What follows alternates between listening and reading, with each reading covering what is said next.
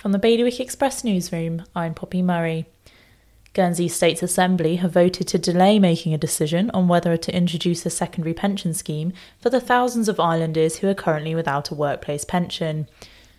Meanwhile, Jersey's chief of police has apologised to the family of a young islander who died in a road accident three years ago after an inquest found failings in the way the crash was investigated. The Guernsey Housing Association has submitted a planning application for 91 new homes on land at Fontaine Vinery, which is owned by the state, to help tackle the housing crisis. And almost 100 children from over 10 different schools in Jersey will be coming together as Jersey's Platinum Jubilee Children's Choir to sing a specially commissioned Jubilee song for the lighting of the beacon on the 2nd of June. For more on all of today's stories, visit bailiwickexpress.com.